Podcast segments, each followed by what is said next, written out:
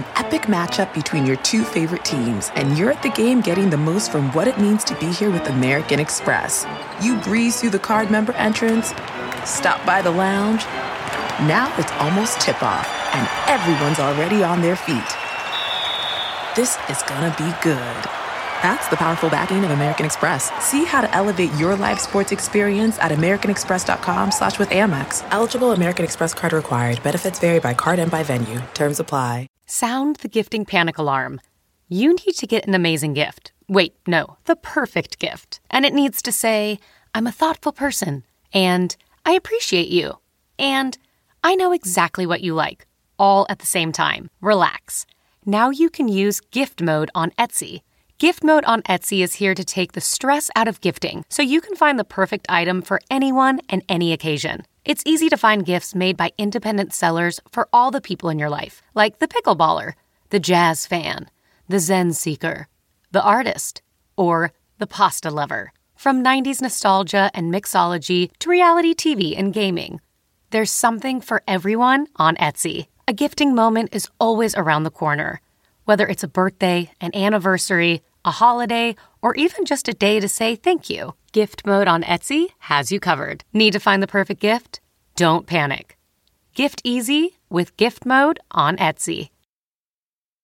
Welcome to the Nerdist Podcast number 870. This episode brought to you by Loot Crate. It's it's toys. You're sending yourself toys every month, and why would you not do that? Especially May's theme is Guardians. All right? Guardians of the Galaxy 2, Star Wars, Destiny, Goonies. One lucky subscriber will win a mega crate featuring a premium format group figure from Sideshow Collectibles that stands over 22 and a half inches tall, and there's a ton of other prizes. Um, Loot Crate's great. It, it, if you want to make yourself feel good, uh, you know, every month at the same time, you have until the 19th at 9 p.m. Pacific to subscribe and you receive that month's crate. And when the cutoff happens, it's over. But these are all authentic, license exclusive products and uh, every month there's a different theme with new items. It's over a $45 value for less than $20 a month. So head over to lootcrate.com slash Nerdist, enter the code Nerdist to save 10% off any new subscription today. I'm staring at Katie Levine across from me at this podcast table. She uh, seems uh, very official right now. I see that you're holding your phone up and you're about to read, I assume, what can only be the Nerdist Community Corkboard. It is. First of all, I just want to plug some things that we have going on at Nerdist. Okay. Other things at Nerdist, like all of our other podcasts. Like right now, it's the uh, Stanley Cup playoffs, and if you're into hockey, you should definitely be listening to Puck Soup. We also have great podcasts like Bizarre States, Cashing In with TJ Miller. Uh, half hour happy hour. You made it weird. We just have so many great ones at nerdist.com. Also, don't forget about the Nerd Melt showroom I don't Meltdown forget about it. Comics. Yep. There's great shows every single night, and they're cheap. They're like eight bucks. So you should be going to that and check out the Nerdist School and see if there's uh, any writing classes, improv classes, anything that you want to take. Hey, you're really pushing this Nerdist stuff on me pretty hard, am. Katie. Jeez. But I also get have it. another, I also have another one. This is from Jen Reeve, and she wants to promote an organization called 500 Women Scientists. The mission is to promote a diverse and inclusive scientific community that brings progressive science science-based solutions to local and global challenges. Uh, anyone who self identifies as a woman and scientist is welcome to join, and there are local pods with regular meetings across the nation and a launch party coming up in uh, June in Boulder, Colorado. So check it out at 500womenscientists.org. Excellent. Thank you, Katie Levine. No problem. And I'd also love to throw a plug for the ID10T Festival. Yes. June 24 and 25. Uh, with bands like Weezer and OK Go and Car Seat Headrests and the Mowgli's, and then comedians like Demetri Martin and Michael Che and Garfunkel and Oates and Nikki Glazer and April Richardson, uh, and also a Comic Con in the middle of it with a ton of creators and comic book artists and uh, pop culture stuff, and also uh, panels that we're booking panels that I can't announce yet, but I'm very excited. There's some really good ones coming up. Uh, so go to id10tfest.com, id the number 10tfest.com. Get tickets if you're in uh, the Silicon Valley area. June 24 and 25 will be at the Shoreline Amphitheater. That's close to San Francisco. it's very close I to used San to Francisco. Go to shows there. It's a great space. I figured out how to get there in high school, so you guys. so you can get figure there. it out. Yeah. You're probably not in high school, but if you are, join us. and uh, yeah, so I, I hope it. Uh, I hope this experiment works of putting all these things that I love together. Uh, but at any given point in the day, you'll you will have something fun to do. So uh, join us, get tickets. We'll see you there. This episode is Guy Ritchie, uh, who's promoting King Arthur: Legend of the Sword, which is out Friday, May twelfth. Um, Guy Ritchie was great oh my god, the podcast just went in this. It started in just this whole wonderful uh, direction, and and I actually I. I Every so often, I'll have a, an experience during a podcast where I go, "Holy shit! I need to be writing this down because I need to remember this for my own life." Well, you know we record it. So- Wait, what? Yeah, we record all of these. I thought these. I thought we just put out intros as a podcast. I thought that was the whole. this is the whole podcast. I thought that was it. yeah, you You've been recording all of these? All of them, all 870. Who would listen to me talk that long? I think there's a few people. Maybe just a few, but don't think about that too hard, or you might decide not to. um, this episode also brought to you by ZipRecruiter. Uh, if you're hiring and you want to know where to post uh, your job to find the best candidates, or you're posting your job in one place is not enough to find quality candidates. So if you want to find the perfect hire, you need to post on all the top job sites. And now you can with ZipRecruiter. You can post your job to 100 plus job sites, including social media networks like Facebook, Twitter, all with a single click. ZipRecruiter's handy website shows trending career fields, cities, searches. You can find candidates in any city or industry nationwide. You just post once, and then you just watch your qualified candidates roll into ZipRecruiter's easy to use interface. No email juggling, there's no calls that you're going to have to field. You just quickly screen the candidates, you rate them, and you hire the right person for whatever you need that fast. Find out today why ZipRecruiter has been used by Fortune 500 companies and thousands of small and medium sized businesses. And right now, Nerdist Podcast listeners can post jobs on ZipRecruiter for free by going to ziprecruiter.com slash Nerdist. Uh, one more time to try it free, go to ziprecruiter.com slash Nerdist. And now, the Nerdist Podcast number 870 with Guy Ritchie. Katie, roll the thing. Now entering Nerdist.com.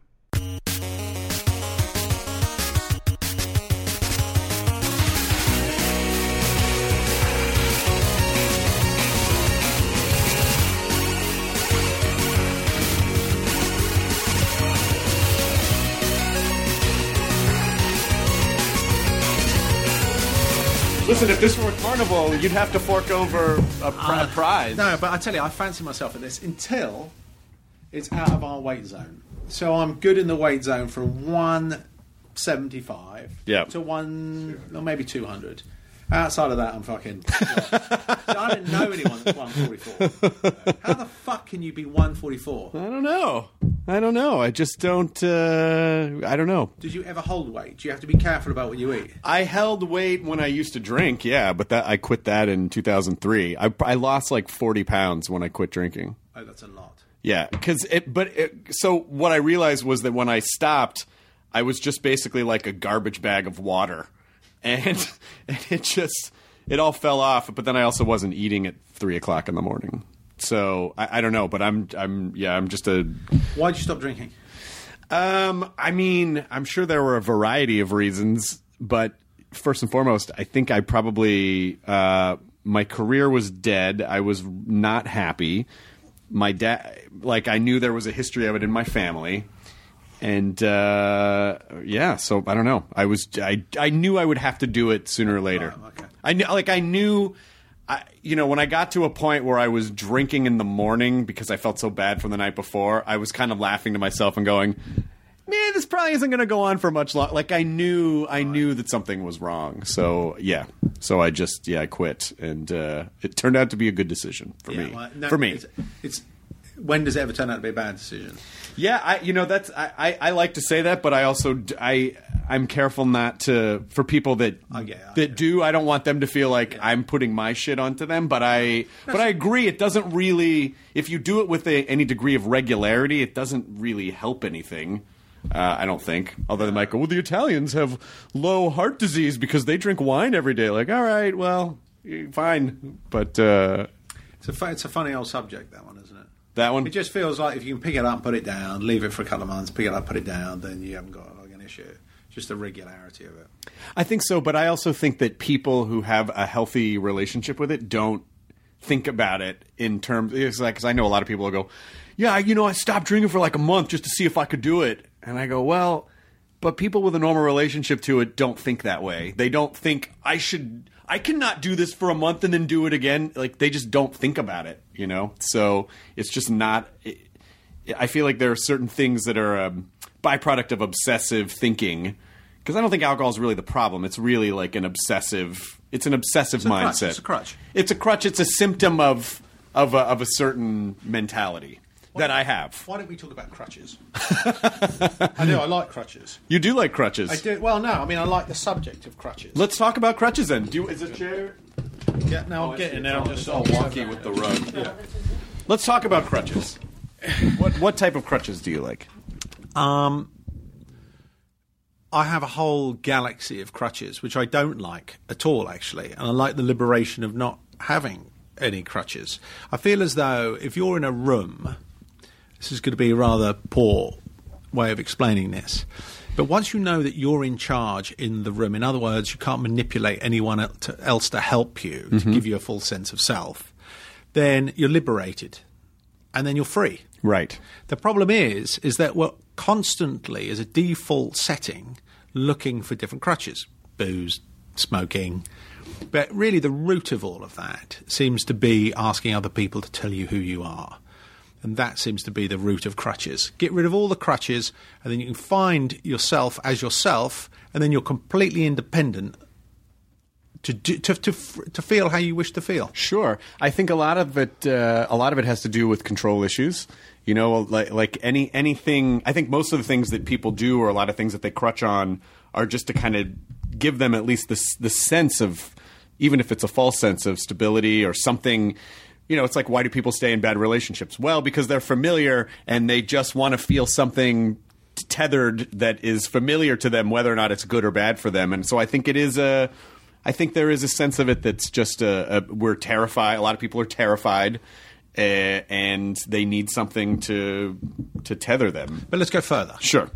let's if, let's take push to shove. Okay. And this would be my take: is that once you've taken away all of those crutches, the idiosyncrasies of that false self, mm-hmm. which is essentially a self that relies on other people Right. to tell it what it is. It relies on reflection. It relies on. It's the antithesis of being independent, and it has idiosyncrasies. This false personality, if you will, Right. And because it's so vulnerable and because it has really no legs to stand on, it doesn't really exist. That it's constantly in a state of flux and anxiety, so it can't help but be permanently nervous and gagging for stability and control. Sure. Now, what happens? So you can give up drinking. I could give up drinking. I could stop asking people to tick my like box on Instagram or whatever it is. And then these are just idiosyncrasies. But what happens if you relinquish the entire false personality? You know, this is what various people talk about when they talk about spiritual epiphany of sorts. When you relinquish everything, when you take a step off the cliff into darkness, unsure of what will happen when you take a step off into darkness. Mm-hmm. And then, in my experience, the few people that have had that experience have gone, "You- you're free. Yeah. That's it. There's Yeah. no more control issues. There's no more any of the other characteristics and anxiety that comes with those control issues. You're just free.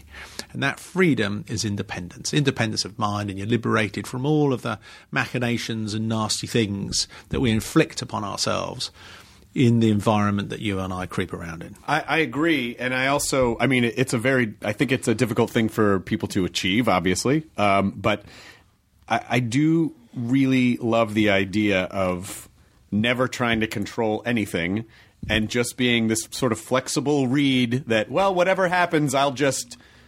I'll just deal with it when it when it happens. I mean, that's more I think about being mindful and present than than stressing about the past or worrying about the future and not being a prisoner to what if and then and then the why of the past, but just sort of living in the present. But then I guess you know we still do to some degree have to plan for some things, right? So is it so how how do you relinquish those trappings and still lead a you know a relatively normal integrated life? I think the devil's in the detail. And I think it's not being ambiguous about what it is that you're relying on.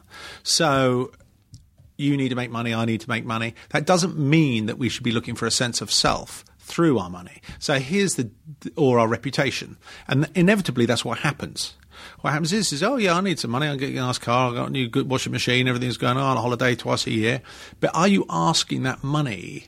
This is what happens: is that you get money and you can't help but some form of to ask some form of affirmation from others. Mm-hmm. Oh, look, can't you see how nice the car is? And it all happens because we're ambiguous about it. Right. It all happens because because we're not really sure that we're doing it. We're unclear about the situation. And it's all because we're asking other people to tell us who we are. Well, but the tricky part is that we work in a business that essentially that's part of the economy of what we do. You make you make creative things and then people decide whether or not they like it so that you could then make more creative things. I mean, I guess you know, I assume a true artist would really just make stuff regardless of how everyone acts, uh, you know, but I, I do I do as a stand-up I do feel like you do kind of have to form a, a, relationship with your audience in a certain in a certain way. But that's not the same thing. No. And also, you, you and I both know that the more scared we are about that, the less objective we are about that. Of and course. actually, the more fictitious the relationship becomes. right, right, right. So, how do we liberate ourselves from this condition that we find ourselves? Have you liberated yourself, or you're working on it? No, but it's what the film's about. um, it is literally what the film's about. It is about the what's the idea of a king? Um, and I, it's funny enough, I gave the story of the prodigal son the other day on uh, on another podcast. But since I've already rinsed that one out, let's go for something else. There was a biblical quote. I'm not a big Bible guy, but every night, uh, three nights ago, I was tossing around in my bed. I wanted to write. I couldn't find anything, so the, I was looking for the power thing to, to fire up my computer, and I found Gideon's Bible. And I opened it in Proverbs or something. The one, the first line I read was, forgive the bastardization of this quote. Um, the wicked flee from a pursuer that doesn't exist. where the bold, where the bold stand as a lion. And Like I say, it's a bit of a bastardization, but we were just having a chat about that in the car as we were coming here. Now, what does that mean to you? Uh, well, it means to me that uh, I mean, it sounds like distrustful people are the first ones to not trust, and they are the ones that will always think they're being pursued when they're actually basically you're the source of your own problems, and maybe that's the root of a lot of evil. I'm, I'm rather sad that you, you gave the answer better than I could have given it. but that's it. That, that's the point, right? The point is, I'm an artist. I've made a film. Now, how tethered am I to the result of that film? So, am I in it for the journey or uh, am I in it for the result or the destination? Now, I'm acutely aware that I'm oscillating between both of those positions. So, if if the if the wicked are fleeing without a pursuer, then who am I being pursued by other than my own fear? Right. So, to echo your point, it's only you that's chasing you. Right. And what is it that you're ultimately chasing? Is the affirmation of others.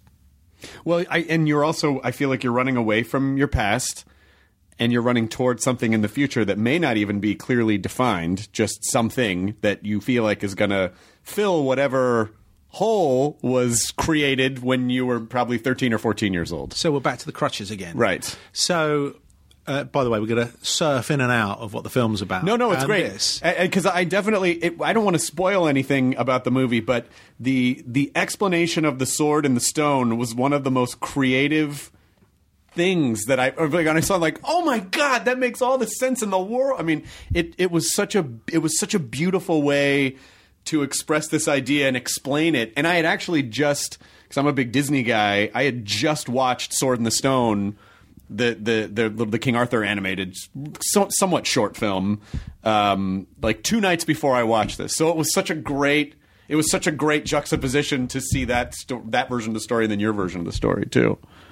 Um, so, on that note, um, the idea of the extraction of the sword from the stone is a kingly move, right? But why is it a kingly move? It's a kingly move because you are no longer governed by your subjects. You're governed by a sense of self. Mm-hmm.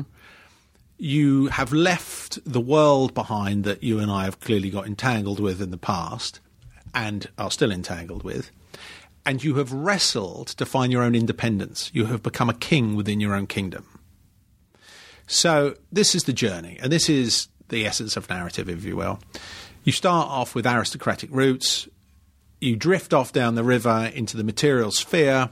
The material sphere tethers you to all its influence. You're completely dependent upon your environment and surroundings. And then, slowly, through a stepwise fashion of ascending the ladder, you start to find some independence. All of a sudden, you got a bit, you got some money. And then, oh, if I've got some money, I can take a bit of time off work. I can have this, I can have that. There's all sorts of inherent dangers that come with that, but we have to accept that with money comes a certain degree of practical liberation. Sure. Now, and a, and a continued ascension on this ladder, you're the guy that doesn't want full authority over others. Right? This is our story. So, at which point, you, you see, I don't like to see this film as about an indiv- uh, as about a king within an uh, within a traditional narrative. I like to see it as a narrative about each man should be the king of his own kingdom. Mm-hmm. It's about finding individuality in the noise of influence and somehow maintaining your own integrity, which is, as you and I know, the hardest possible thing to do. The temptation of asking someone else to tell us who we are. So, anyway, here he is, and he reaches the position of being able to take on all of his history in the metaphor of Sure. where this sword is extracted from and to transcend all the influence of the exterior world.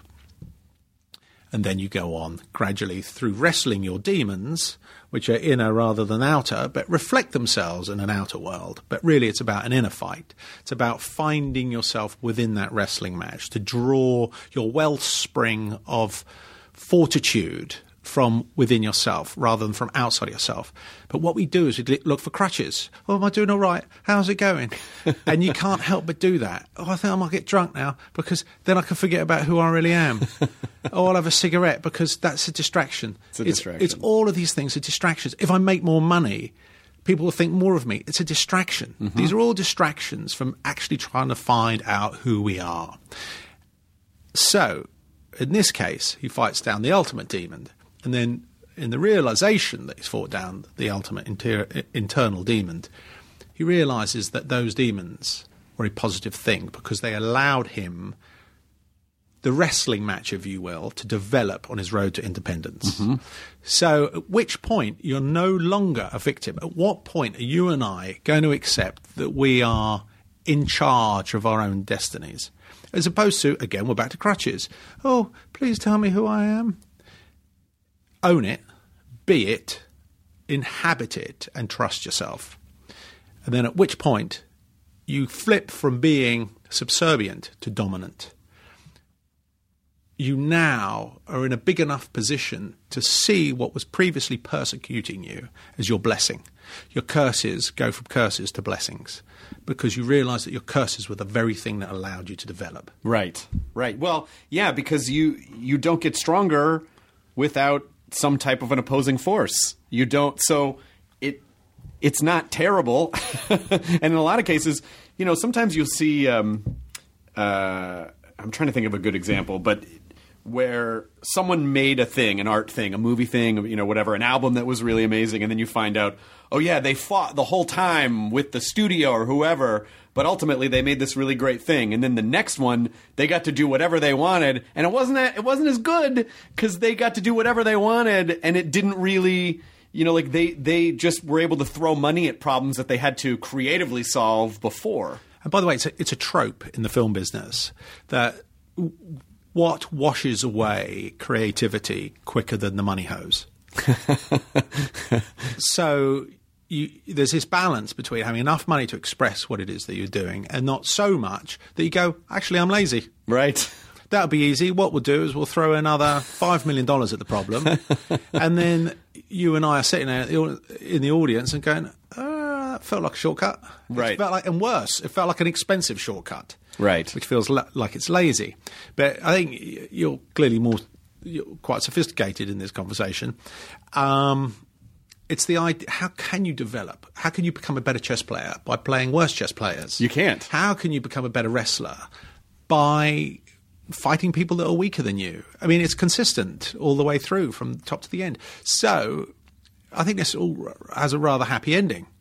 However, you are fighting the ultimate opponent, but the ultimate opponent is you.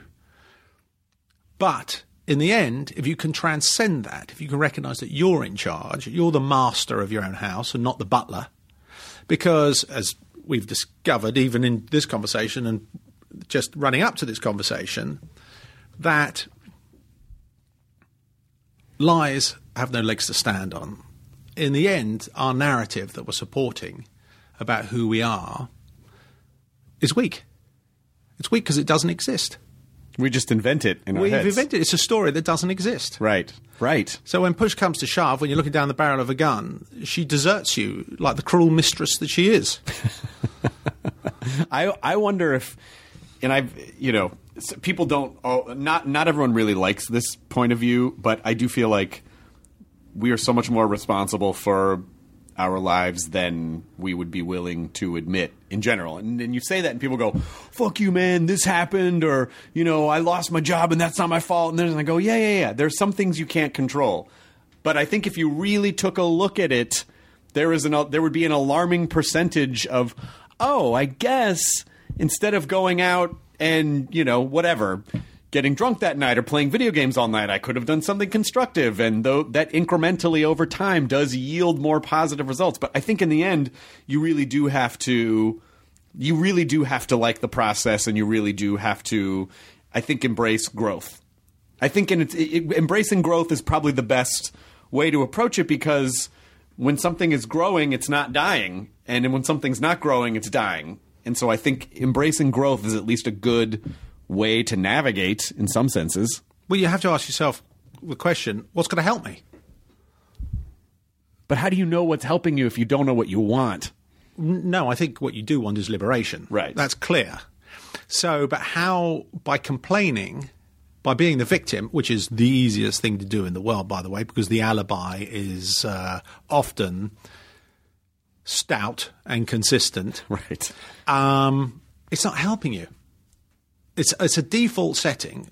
I'm included in this equation to go. Oh, help! It's this this. Um, I don't have any power. This thing did it to me. That's all true. Right.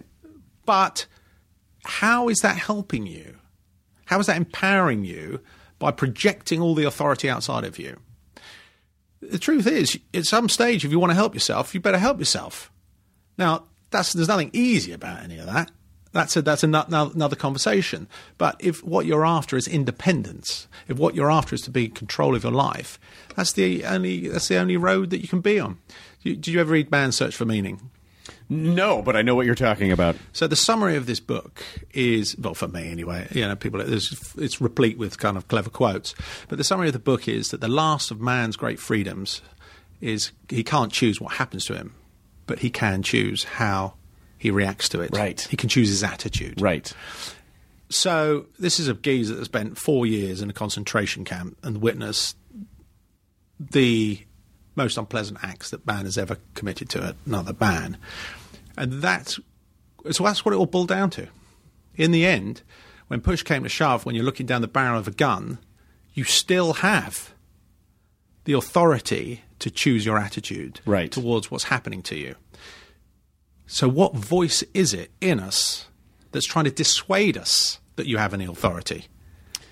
It's the uh, voice that's looking for a crutch. Or it's probably being raised Catholic. it's probably Catholic guilt. You're never allowed to, you know. Yeah, I mean, come on, come on. There's a there's a great. I've told this story a million times, but it's there's a. It's a my, I had a therapist once who told me this really great joke, and it instantly made sense to me. She said two Irish Catholics are watching a sunset. It's the most beautiful sunset they've ever seen. The sky is painted with all these incredible colors, and they knew that this was such a special moment, and they may never have it again. And the one turns to the other and goes, "Oh, we're gonna pay for this one." or it's just like that idea of like you can't, you know, there's punishment follows anything good. That that that sort of issue of you know. So, universal but ultimately self-flagellation you know? There it is. So maybe maybe that's it. And maybe it's an antiquated idea of being able to keep people in line keep people controlled so that they come together and form a society that can be controlled by a politician or a church or whatever, and it just it just sort of bled into our emotional DNA. But you think about the foundation of everything that you've just said. The foundation of everything you've just said is from the beginning you were asking someone else to tell you how you should feel about yourself. Right, right, right. So the entire structure of your sense of self is dependent upon a system of some description. Right. There is no inner strength in that paradigm at all. Right. Right. Yeah, I completely agree. And but the question is for people listening go, "Okay, fine, I understand all that. How do I achieve personal autonomy?" Fuck knows. That's just the goal. But I like, you know, th- there's so many things to kind of go back and unpack that we've talked about so far, and, and one of them uh, being this idea of being result oriented. You know, it's like you can't control when you were talking about the movie release. You I mean you can't control the release. You can't control whether or not you know people are going to go see stuff. Uh, so how do you is that? I assume that's just all ego garbage. You know, of like trying to control the result and what if and how do I and what is the It is. I agree with you, but I am tethered to my ego garbage. So, Me too. So the reason that I'm having this conversation is because it's a catharsis for me. Oh, good. because I'm completely aware of the fact that I'm oscillating between these two conditions about being result orientated and process orientated. And if I can wear the hat that you've got on right now to say, "Oh, I'm just a director and a guy that's that's had." By the way, making a film is incredibly. I'm the guy that enjoys making movies, right? Right. So there has been up to this point absolutely nothing negative about my entire experience of making this film. So how can I lose? right? Now, God forbid the film doesn't make much money, and you know one thing leads to another. It also goes spirals down in the wrong direction. But how does that affect me? It doesn't ultimately. It doesn't affect me because okay, I may not you know make another movie. I may not get much money, but you know what? I'm still going to survive. Right. However, the other sense of me is going. I'm not sure if I want to be seen as diminished in this equation. Sure. And I can feel the weakness in that. Okay, so let me ask you this. So let's, because sometimes it helps to. I, I, when I get into certain situations, sometimes I go, I like to go, okay, and then what? So in other words, you come up against this wall, which is whatever your ultimate fear is, or your ultimate, oh, that can't happen, or, you know, whatever it is. But I feel like people just stop there and rarely do you go, okay, then what? So if that happens, if you if this doesn't work, if you feel diminished, if people are like, guy, what does he think he's doing over there? What's over? You know, then what happens? Okay, by the way, I, I love your way of thinking because it's curious how we don't want to pursue that line of inquiry that you've just mentioned. Right. Then what, then what, then what? You ask that question twice and you suddenly get distracted because you can already tell that ultimately the answer to that question is threatening to your false sense of self. Right. Because if you keep going down that road, you're going to have to surrender a false sense of self. Mm-hmm. Now, the problem is with surrendering a full sense of self, you have to surrender a sense of self. Right. At which point, Who to give, you? at which point, who are you? and you press into the old self value calculator. Where is this taking me? And what comes out of the old calculator is annihilation. Maybe. Because you're going to have to give that up. You're going to have to die before you can live again. But maybe that's the freedom that's on the other side of that chasm, you know? If you're like, Well, what else can there be? Because Right. all, all as I know is that I am scared about something that doesn't exist. I'm back to my Gideon Bible quote about the righteous man. Is fucking Gideon. is not. By the way, who is Gideon? I don't know. You know, Bill Hicks. Bill Hicks is a great comic who's not alive anymore, but he had a great bit about you know who the fuck is you know where the where do the Gideons? Is there a Gideon? You know, and and I don't. I've never. The only time you ever hear about Gideon. I heard it in a song, Gideon's Bible. Can remember it's like in Hotel California Right. or one of those songs. And since then, I didn't even know about Gideon until he popped up three days ago on my bedside table. Yeah, I you know I know he, he's his name is in all, a lot of the hotel. If you look, it says you know the, the Bible placed by the Gideons. I don't know who the Gideons are. Well, whoever they are, good for them. Hey, you have an internet connection. Look up and see if you can figure out who the Gideons are. Or so. Christian evangelicals. Christian evangelicals. it tracks, guys. It tracks. It tracks. Uh, but I do think that uh, maybe that's part of the path in finding this liberation that you're talking about because ultimately I think when you do start pursuing those questions yes it can I do think what if questions are some of the worst questions people ask themselves because they tend to be the most harmful because you your brain does create these realities that Well, it, it has its agenda. it has its very and, own agenda and its agenda wants to sustain its position of authority, although it ultimately has no position of authority. That's right. That's absolutely right. But I think there is a scenario that exists where you go, okay, so if all of these worst fears happen, then what? Then your brain possibly might say, oh, I guess I just survive somehow. You know, I guess I live through it. You know, or I guess I just do another thing, or I guess I just make something else, or I guess it's not as.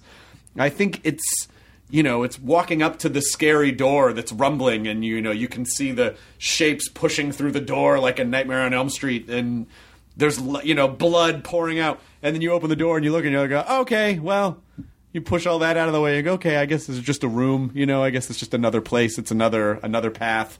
It's not the end of the world. You see it. It's not the end. Well, hold on. Is it even? Is it better than that? I don't know. Well, neither do I. But what I am aware of is what I'm scared of. Nine tenths out of my fears are fictitious. So, what happens if I take away all of my fictitious fears? What happens to the real ones? Um, I don't know. Neither do I. Quite like to find out. I think I think that I think fear is an addiction or, or maybe even a habit.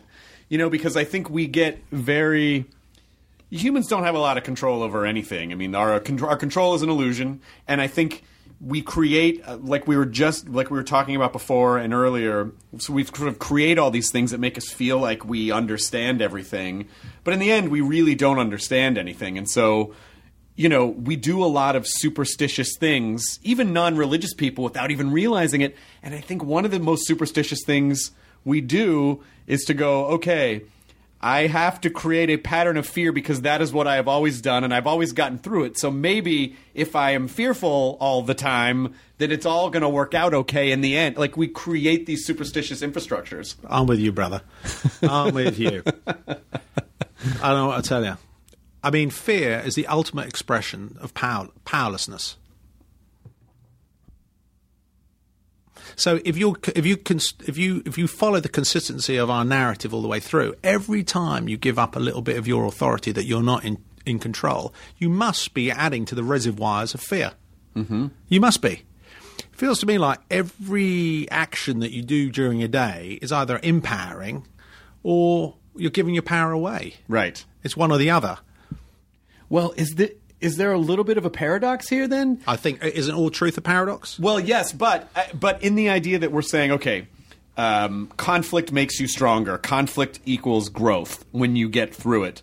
So if you are liberated and free, and you essentially have no emotional conflict anymore because everything ultimately you believe is going to work out somehow. Do you, is is that the ultimate form of enlightenment, or do you just stop growing at that point? I think that's a very good question. I don't know the answer. Anyway, so let's follow it through. Let's, Okay. let's try and be consistent with the uh, direction that this co- conversation is going. I in. like it.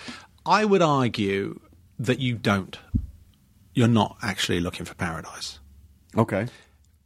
I think that's a game that you're, the other side is playing. Mm-hmm. It's looking for liberation from itself. It's trying to lift up a plank that it's standing on. It can't find liberation from itself. Only you can.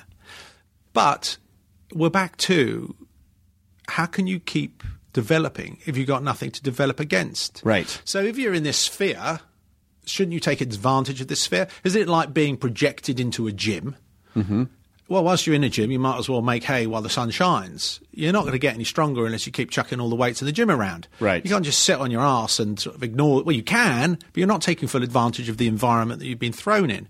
So I think it's not so much about goal orientation, other than gradual emancipation. God, Right. That's almost a poem. you should write it down. You should absolutely write that down. But I love that idea that, you know, I'm sure you saw the original Matrix and where he says, you know, where the agent says to um, Morpheus, you know, our original design for your people was basically a utopia and you rejected it. You couldn't, ha- you know, like you couldn't handle it. And I, I really believe that. I believe that, you know, uh, that if there were some sort of because a utopia i think the idea is such a moment it's such a moment i mean think of every thing that you've achieved in your career and you know going back to Lockstock being a huge hit. And you go, oh, this is the thing that I wanted. I got it. How long did that feeling last? Less than 30 seconds. exactly. Exactly. So this idea that you had probably built up in your head of, boy, if I can do this, then wow, think about that world. And then you got there and you're like, oh, this is Oh, okay. Well, you know, you've only got to pick up that trophy to know that the trophy's hollow. But sometimes you need to pick it up. Ah, that's funny. You need to pick it up. You need to, you need to hold it, wave it about a bit, and go, "Hello, there's a there's a sham going on here." Right. But until you've actually picked it up, do you really know that? Mm-hmm. Well, it, I mean, I guess it drives you to make the next thing and, the And learn the thing, lesson again. and learn the lesson again, and learn the lesson again, and learn the lesson again. So um, there's another quote that I got from old Gideon. Oh, but you got my phone there. There's, instead of me bastardising these quotes, shall I give you this one? Please. It's right on cue. All right. From uh, the very thing that we're talking about, right? So, first of all, let me give you the first one, which is The wicked flee when no one pursues, but the righteous are as bold as a lion. Okay? Okay. Now, this one I thought was quite effective. It's the kind of thing that if I heard in a more in a movie, I would think it was really cool. It's the kind of thing that would pop up in Pulp Fiction. A- As a dog returns to its own vomit, so a fool repeats his folly. That's such a specific metaphor and such a beautiful metaphor. It's such a beautiful metaphor. It's But isn't it right?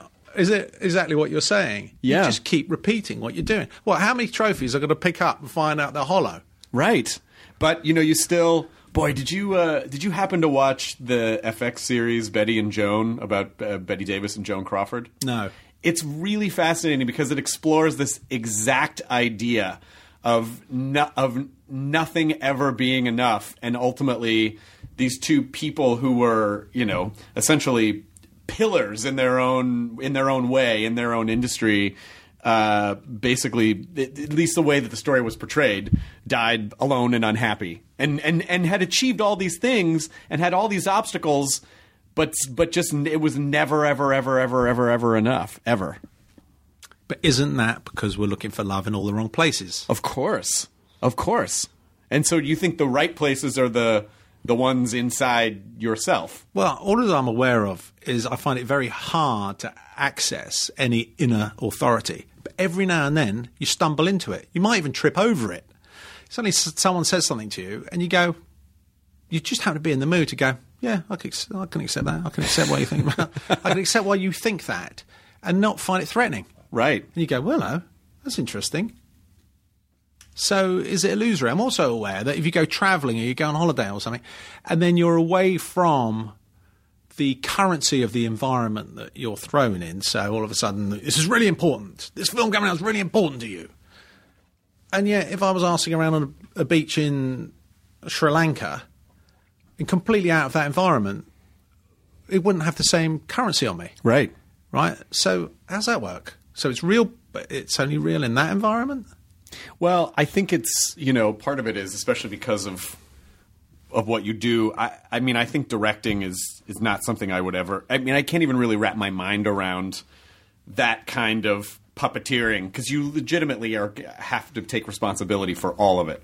I mean you really do have to engineer the entire thing and have a complete pi- you have to have an eye for detail but also be able to see the complete picture at the same time and uh, and so you spend a lot of time in your head which is a dangerous thing to do Or not. or not but i think when you are constantly problem solving problem solving problem solving problem solving problem solving putting out fires putting out fires putting out fires when there aren't any you tend to start building them to put them out Okay, let's look at it in a different way. okay Um, let's look at them as challenges. good Right. In, in, in another word, each one of them is a chess match of sorts, Sure. physical or intellectual.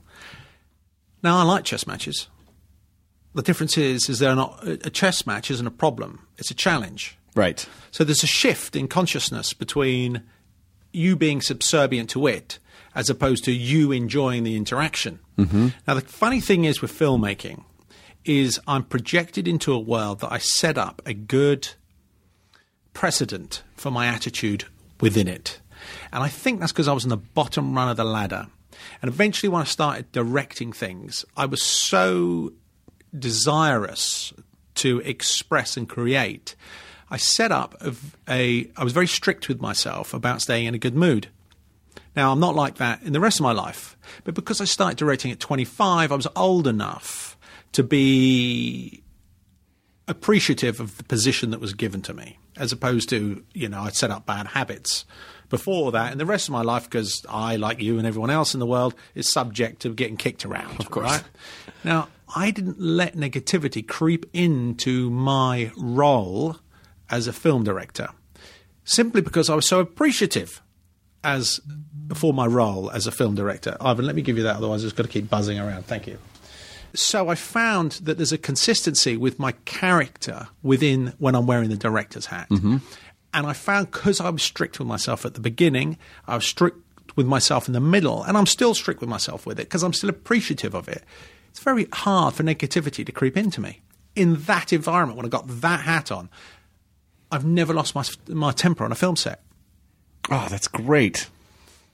Yeah, I've got to tell you, I'm shocked because I tell you, I'm quite moody outside the film set. What's your safe zone?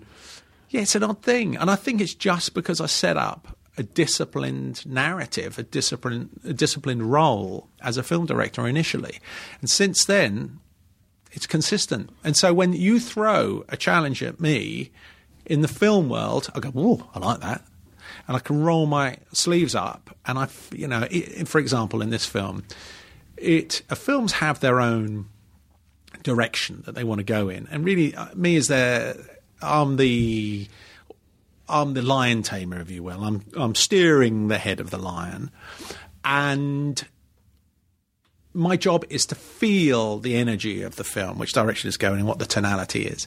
And in this film, we had you know Guinevere going out with King Arthur in a sort of traditional sense, and then within two weeks of making this film, it became apparent that that's not what the film wanted. So it was a complete rewrite. But that rewrite, if I had um, made a mess in my pants, would have would have spiraled out of control and turned into a another narrative in itself. Mm-hmm.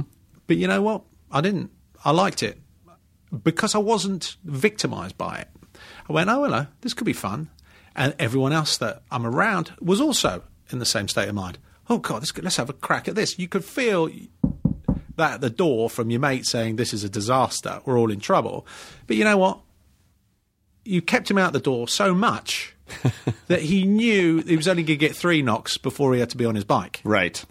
So we completely rewrote it, and it took us about two hours to rewrite the entire thing.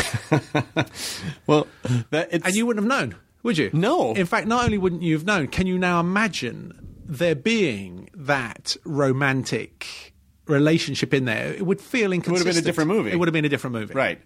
But I think that uh, it sounds like this. It sounds like you have the freedom in this one system. You have this autonomy in that system, and it sounds like you're trying to figure out how to take the way that you are when you're on a film set and apply that to the rest of your life. And how do you do that? That's exactly what it is. How do you apply those rules to the rest of your life? Uh, to the rest of your life. You see, when I'm on a film set, I'm wearing a hat. Mm-hmm. Now, when I'm out in this world, am I wearing a hat? So it's a hat and a hat and a hat, and I'm never clear about when it's on, when it's off, and then I'm, comp- I'm objective when I'm on a film set. I'm not objective when I'm off a film set, but then some people are. right. You can see some people don't rattle. Most people rattle. But it feels to me like we're good at some things and not good at other things. But you're of an age, I'm of an age, where we've realised what glitters isn't gold. Mm-hmm. So now we're in the business of trying to work out, well, what is? Well, you know who you are on a film set. And it sounds like you know exactly who you are on a film set. Otherwise, you probably wouldn't be as comfortable as you are on a film set. But you know, it's a role. it is, but it's still you. It's a, it's a, you're playing, but I'm playing is what I'm doing. I think I don't know if that's true. What if what if it's the opposite? What if that's who you are and you're playing when you're not on a set and that's why you don't know what you're doing, you know? Like it that that you could what you could be connecting with is the purest form of who you are and that's why you're so comfortable. So I, you're assuming it's a role, which I think is doing yourself a disservice. Might not actually be the role. This might the, the other guy might be the role. I have to tell you, I'm enjoying this interview enormously. I, I have a feeling I'm going to have to leave some money on the table when I depart. I like that theory very much. Do you trust levity? Do I trust it? Of course I do. So do I. You see, when I whenever anything gets heavy, I smell a rat. Mm-hmm. So on a film set, I'm aware that there's levity involved in it because I'm somehow not. My identity isn't identity isn't tied up within it, so I can afford to skate across the surface. I can afford to be objective. Right. And then what happens in our life when we get all heavy and you lose that sense of levity? And I, my feeling is, is whenever you're losing levity, there's a rat in the kitchen. Right. Yeah, I a hundred. I absolutely agree. I absolutely agree because levity, comedy, humor is all about flexibility and being able to take something horrible or tragic and flip it so that you can essentially gain control over it by laughing at it. You know, it's basically it's a deflecting It's a corruption, really, of the apparent spell that you're under. Right. So what happens is, is when, and by the way, that you know, there's there's you, you can outfox yourself on this one. You can keep, you can make a joke, and it may not be funny. Right. You know, it's coming from a part of you that actually is trying to make little Right. of something rather than corrupt the authenticity of the narrative that mm-hmm. you're hearing. Mm-hmm. So you can feel the difference when someone says something that's funny and witty that corrupts that heaviness. Right. And I like that. Yeah. Well, it's I feel like that's, you know, it's a survival mechanism, you know, it's a survival mechanism and it's also um, a community building exercise when people come together to find something and they all find something funny in common. That's basically a way of saying we're all part of the same tribe. We're all safe.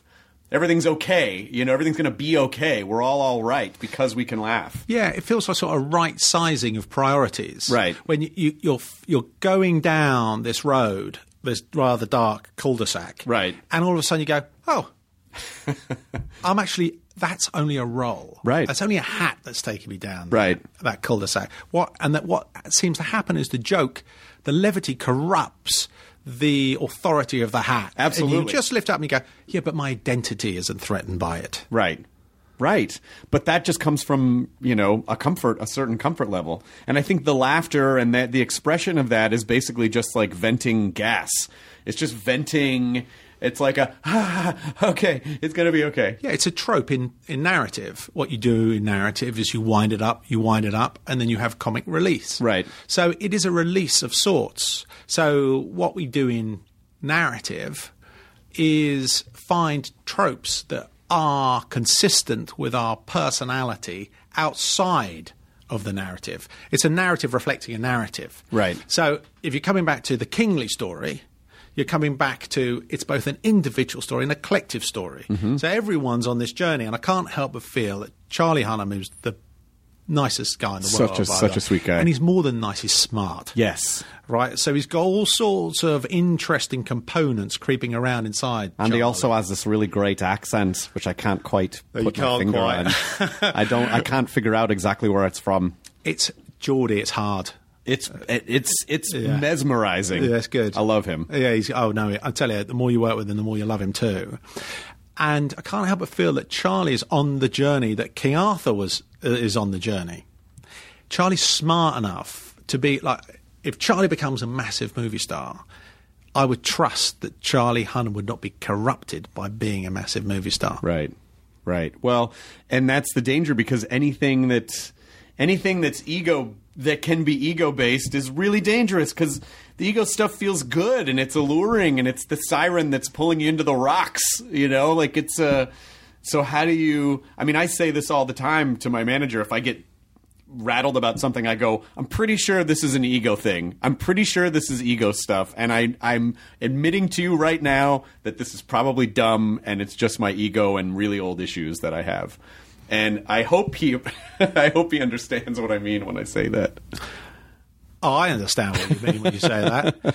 Because it's the temptation of the crutch. Right. The crutch, for the moment, feels like an immediate band aid. Mm-hmm. It feels like an immediate fix. And you just get a little rush of energy where the back of your mind is saying, Ooh, I'm going to live just a little bit more. I'm augmented just a little bit more by that crutch. I'm Right. stable by that crutch. So you're sitting around a room with a load of people slagging someone else off, and if you get involved in that equation, it's only because you're asking other people to think more of you. Right, right, right. Right. So you're you're tempted to go, oh yeah, I think Johnny's a tit too. and then just for a second, you just go, you drink in. What, there's a chemical shift that takes place within you where what you're thinking is happening is, is a little round of applause where everyone around you goes, oh, good, Johnny. Oh, good, Fred. You're one of us. Right. And you're accepted by the group. It's complete. You're completely throwing all of your authority outside of yourself onto the table, and you're asking them to tell you who you are. But in that moment, it feels good. Boy, you know what though? The the other side of the coin is the person who because I you know, I'm so interested to I'm so interested when people are just naturally magnetic and you go, "Wow, that person, I don't know what it is about them, but boy, I just want to watch them and listen to what they say and you know, that per- like George Clooney, like anyone." And then some of it I think comes from when someone doesn't need you, they are attractive. And they're attractive because I think it just goes back to old survival things like, well, that person has an answer that I don't have. They don't need me. They must have dominant genes. And then, uh, but the other side of the coin, the other side of that coin is, what if they're a sociopath? Like, is is someone who is a sociopath technically free because they don't really even understand or appreciate that other people have needs? Like, at what point is that freedom, you know, antithetical to human interaction and, and being a part of the the human story? The curious thing is, you and I think in a very similar fashion because I've been thinking a lot about this situation recently. And here's my theory on it is that once you see someone as independent, right? So the very thing that you're talking about, you go, oh look, they're, well, they've got some magnetism about it. There's a, they are giving off an air that they need nothing from you Right. and because that that is what is radiated from that personality, you were drawn to it because you sniff some strength within it. Mm-hmm.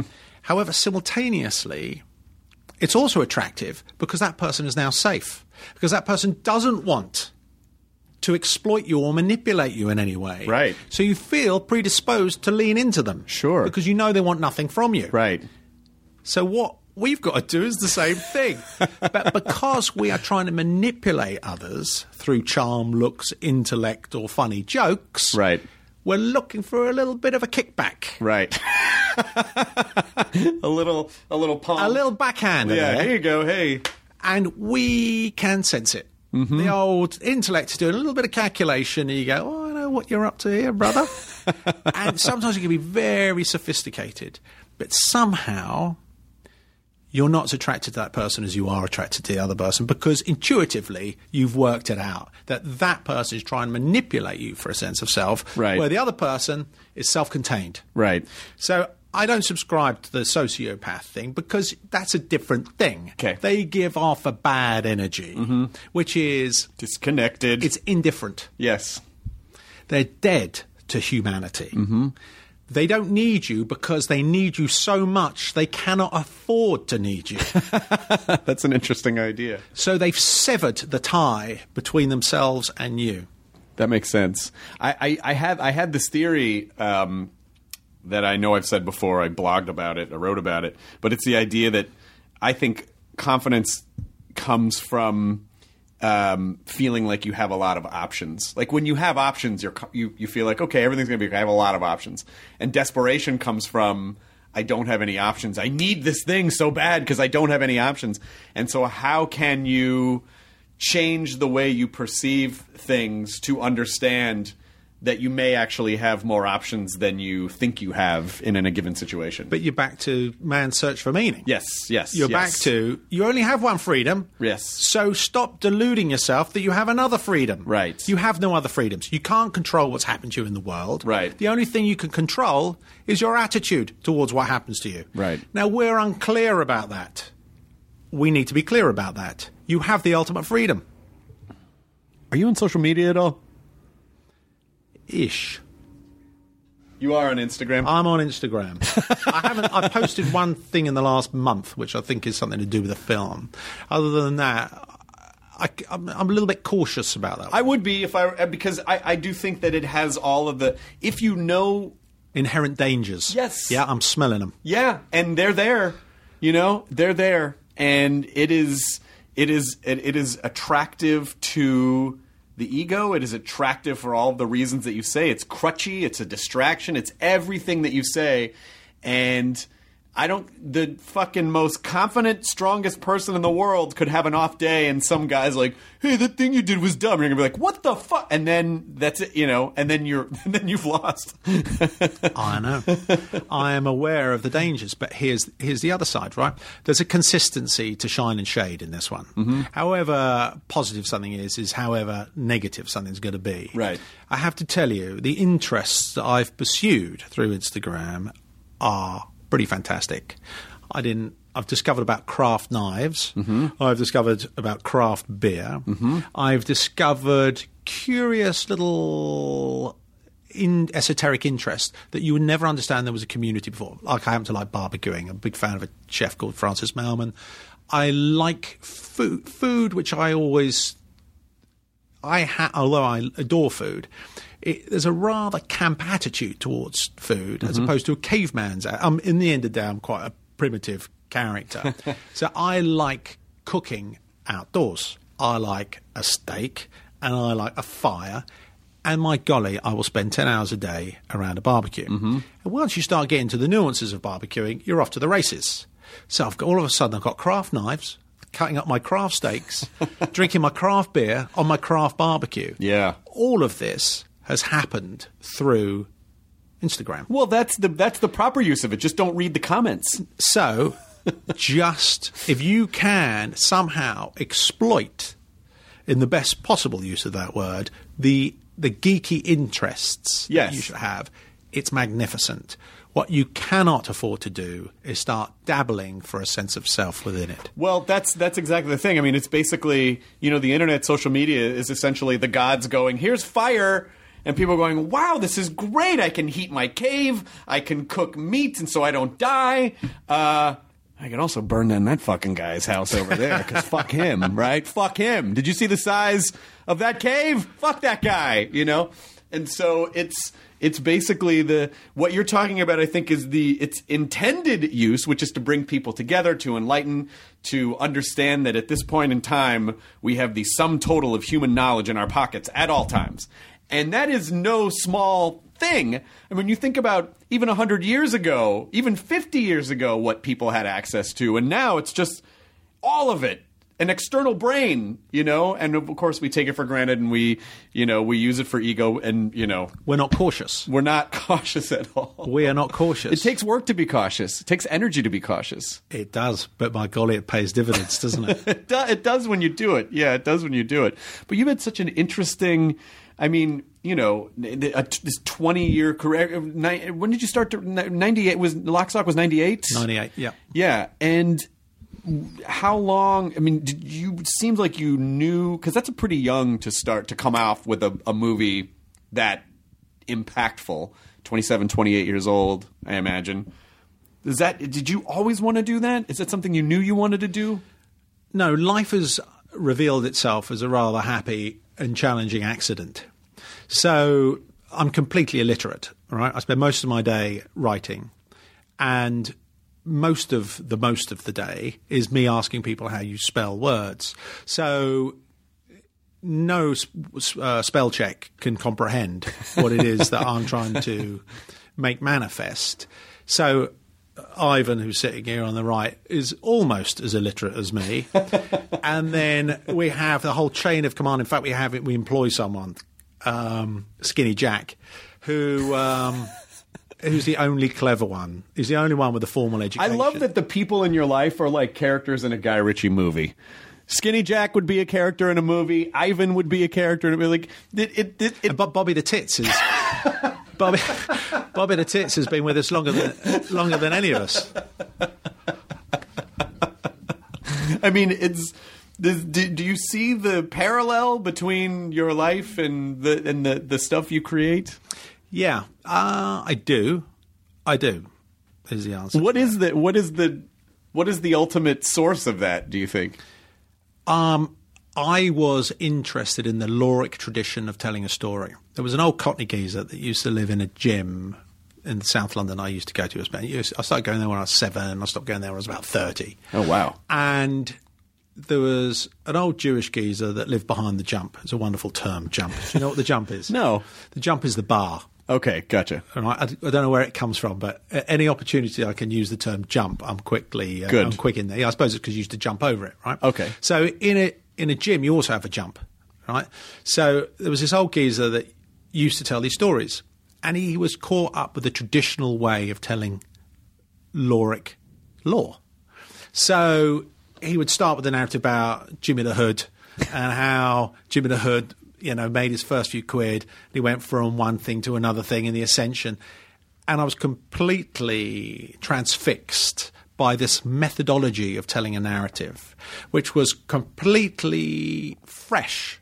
It was revolutionary into the way I'd heard stories told before.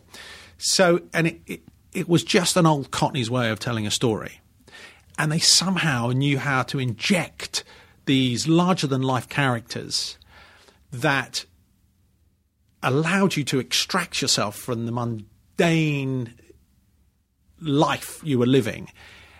But they were characters that surrounded you. Right. And then all of a sudden, no longer were they characters that surrounded you, they were movie stars. Mm-hmm. And his stories would go on for about five minutes. And at the end of five minutes, they'd made such an impression on me because of all the idiosyncrasies that were revealed within these characters that were hidden initially.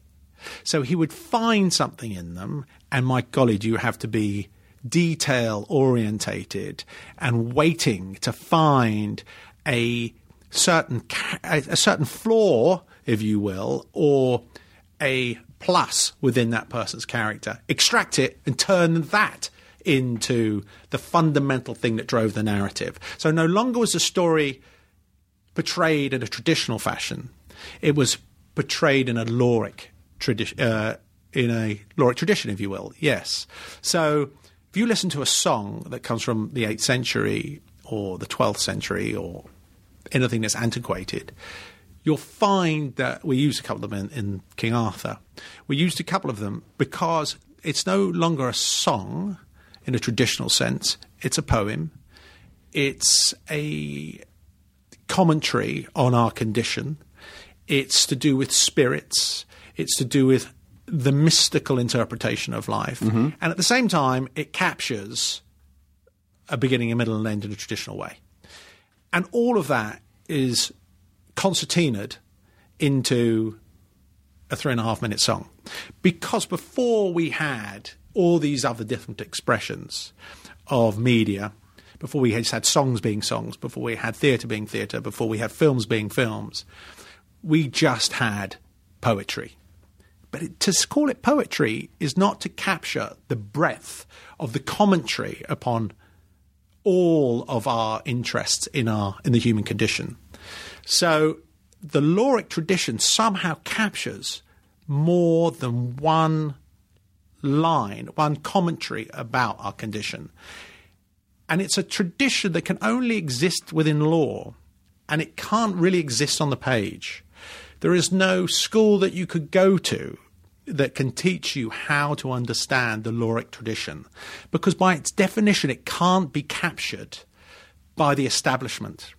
Because once it's captured by the establishment, it loses all of its currency. It's like street speak. Yeah, absolutely. I completely understand what you're saying, and also it's interesting to think of that period of time when it wasn't just a frivolity; it was like, uh, oh, this is how history is being passed down. This is how tradition is being passed down. It's not just we're doing it, you know, just because it's fun and silly. It's like that was a, that was a part of their, like you said, cultural currency. A- As we're wrapping this up, I have an interesting thought experiment for you, which is in your search for meaning, in your search for who you are, what if you imagined this geezer? How would this geezer tell your story of who you are? Who would you be? How would he express this idea to someone else? and maybe therein lies a little bit of truth for you or who who you are. It's an interesting question, and I think I can answer it. Okay. But I don't think it's unique to me. Okay. I think it's also about you. All right. Because I believe that all of us are on the same journey. Mm-hmm. And that journey is a state of independence. As an individual, is about getting rid of all of our crutches. It's what King Arthur is about. Mm-hmm. It's about the ascension from complete independence upon other people telling you who you are to complete independence of your deriving your sense of self from you. So the film that we made is really applicable to the journey I'm on. Right. And if I'm on it, you're in it too, pal. right. I we're in it. We're in it. I just want a cool nickname. I just want a cool nickname so I can be a part of the gang, you know? And then the therapist. Th- I love it. I'll be the therapist. I will be actually that's kind of true. A lot of, a lot of the stuff that I do is somewhat therapeutic. Is it the therapist or the shrink? The shrink? You like you like the shrink? I think the shrink's better. The the therapist bangs on a bit. oh shit, long, you're going to go you're to go see the shrink? Hey. tell me about your mother. okay, so I still got to have like a gangster accent. Hey, your mom. Tell me about your parents. Uh, King Arthur. It's King Arthur. I knew you had the premiere last night. No, the premiere's tonight. The premiere's actually. tonight. Yeah. The premiere, by the way, I got a, I got an alert on Waze that said King Arthur premiere. You're kidding. No, That's good news. it's te- it's telling people like avoid that section of Hollywood because it's going to get crazy. So it actually said King Arthur premiere. It came in as an alert. Did you get it too? He got it too. That's genius. Do, Yeah. we, do we have to pay for that? I don't think so. I don't think so. But it was an absolute pleasure talking to you. Thank you so much for for coming in. Thank you very much. Uh. I, and I and and I want to sign off the podcast today. I want to double sign off the podcast today. So normally we say enjoy your burrito, but also what I think we learned today: uh, practice personal autonomy, freedom. Now leaving Nerdist.com. Enjoy your burrito. This episode of Nerdist Podcast is brought to you by Audible. Ever feel like your head's going to explode? Well, never fear, because Lewis Black is here to rant about your rage. And Lewis Black, The Rant is Due, a new original series from Audible channels. Uh, you can rant about everything from politics to relationships, whatever you want. And then Lewis just tees it off for you. You get something off your chest, and then Lewis gives you something to rage about. You get something off your chest, and Lewis gets to rage about something.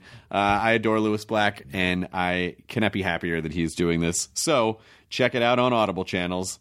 Audible.com slash Lewis Black. Hey, it's Guy Raz here, the host of How I Built This, a podcast that gives you a front row seat to how some of the biggest products were built and the innovators, entrepreneurs, and idealists behind them. Every week, I speak to someone new. Stories like Justin Woolverton's, a lawyer who just wanted a healthy alternative to ice cream, so he created Halo Top in his Cuisinart. Or Todd Graves, who grew his fried chicken restaurant Raising Cane's into one of the most successful fast food chains in the U.S. All of these great conversations can help you learn how to think big, take risks, and navigate crises in life and work from people who've done all of that and more. Follow How I Built This on the Wondery app or wherever you get your podcasts. You can listen to How I Built This early and ad free right now on Wondery Plus.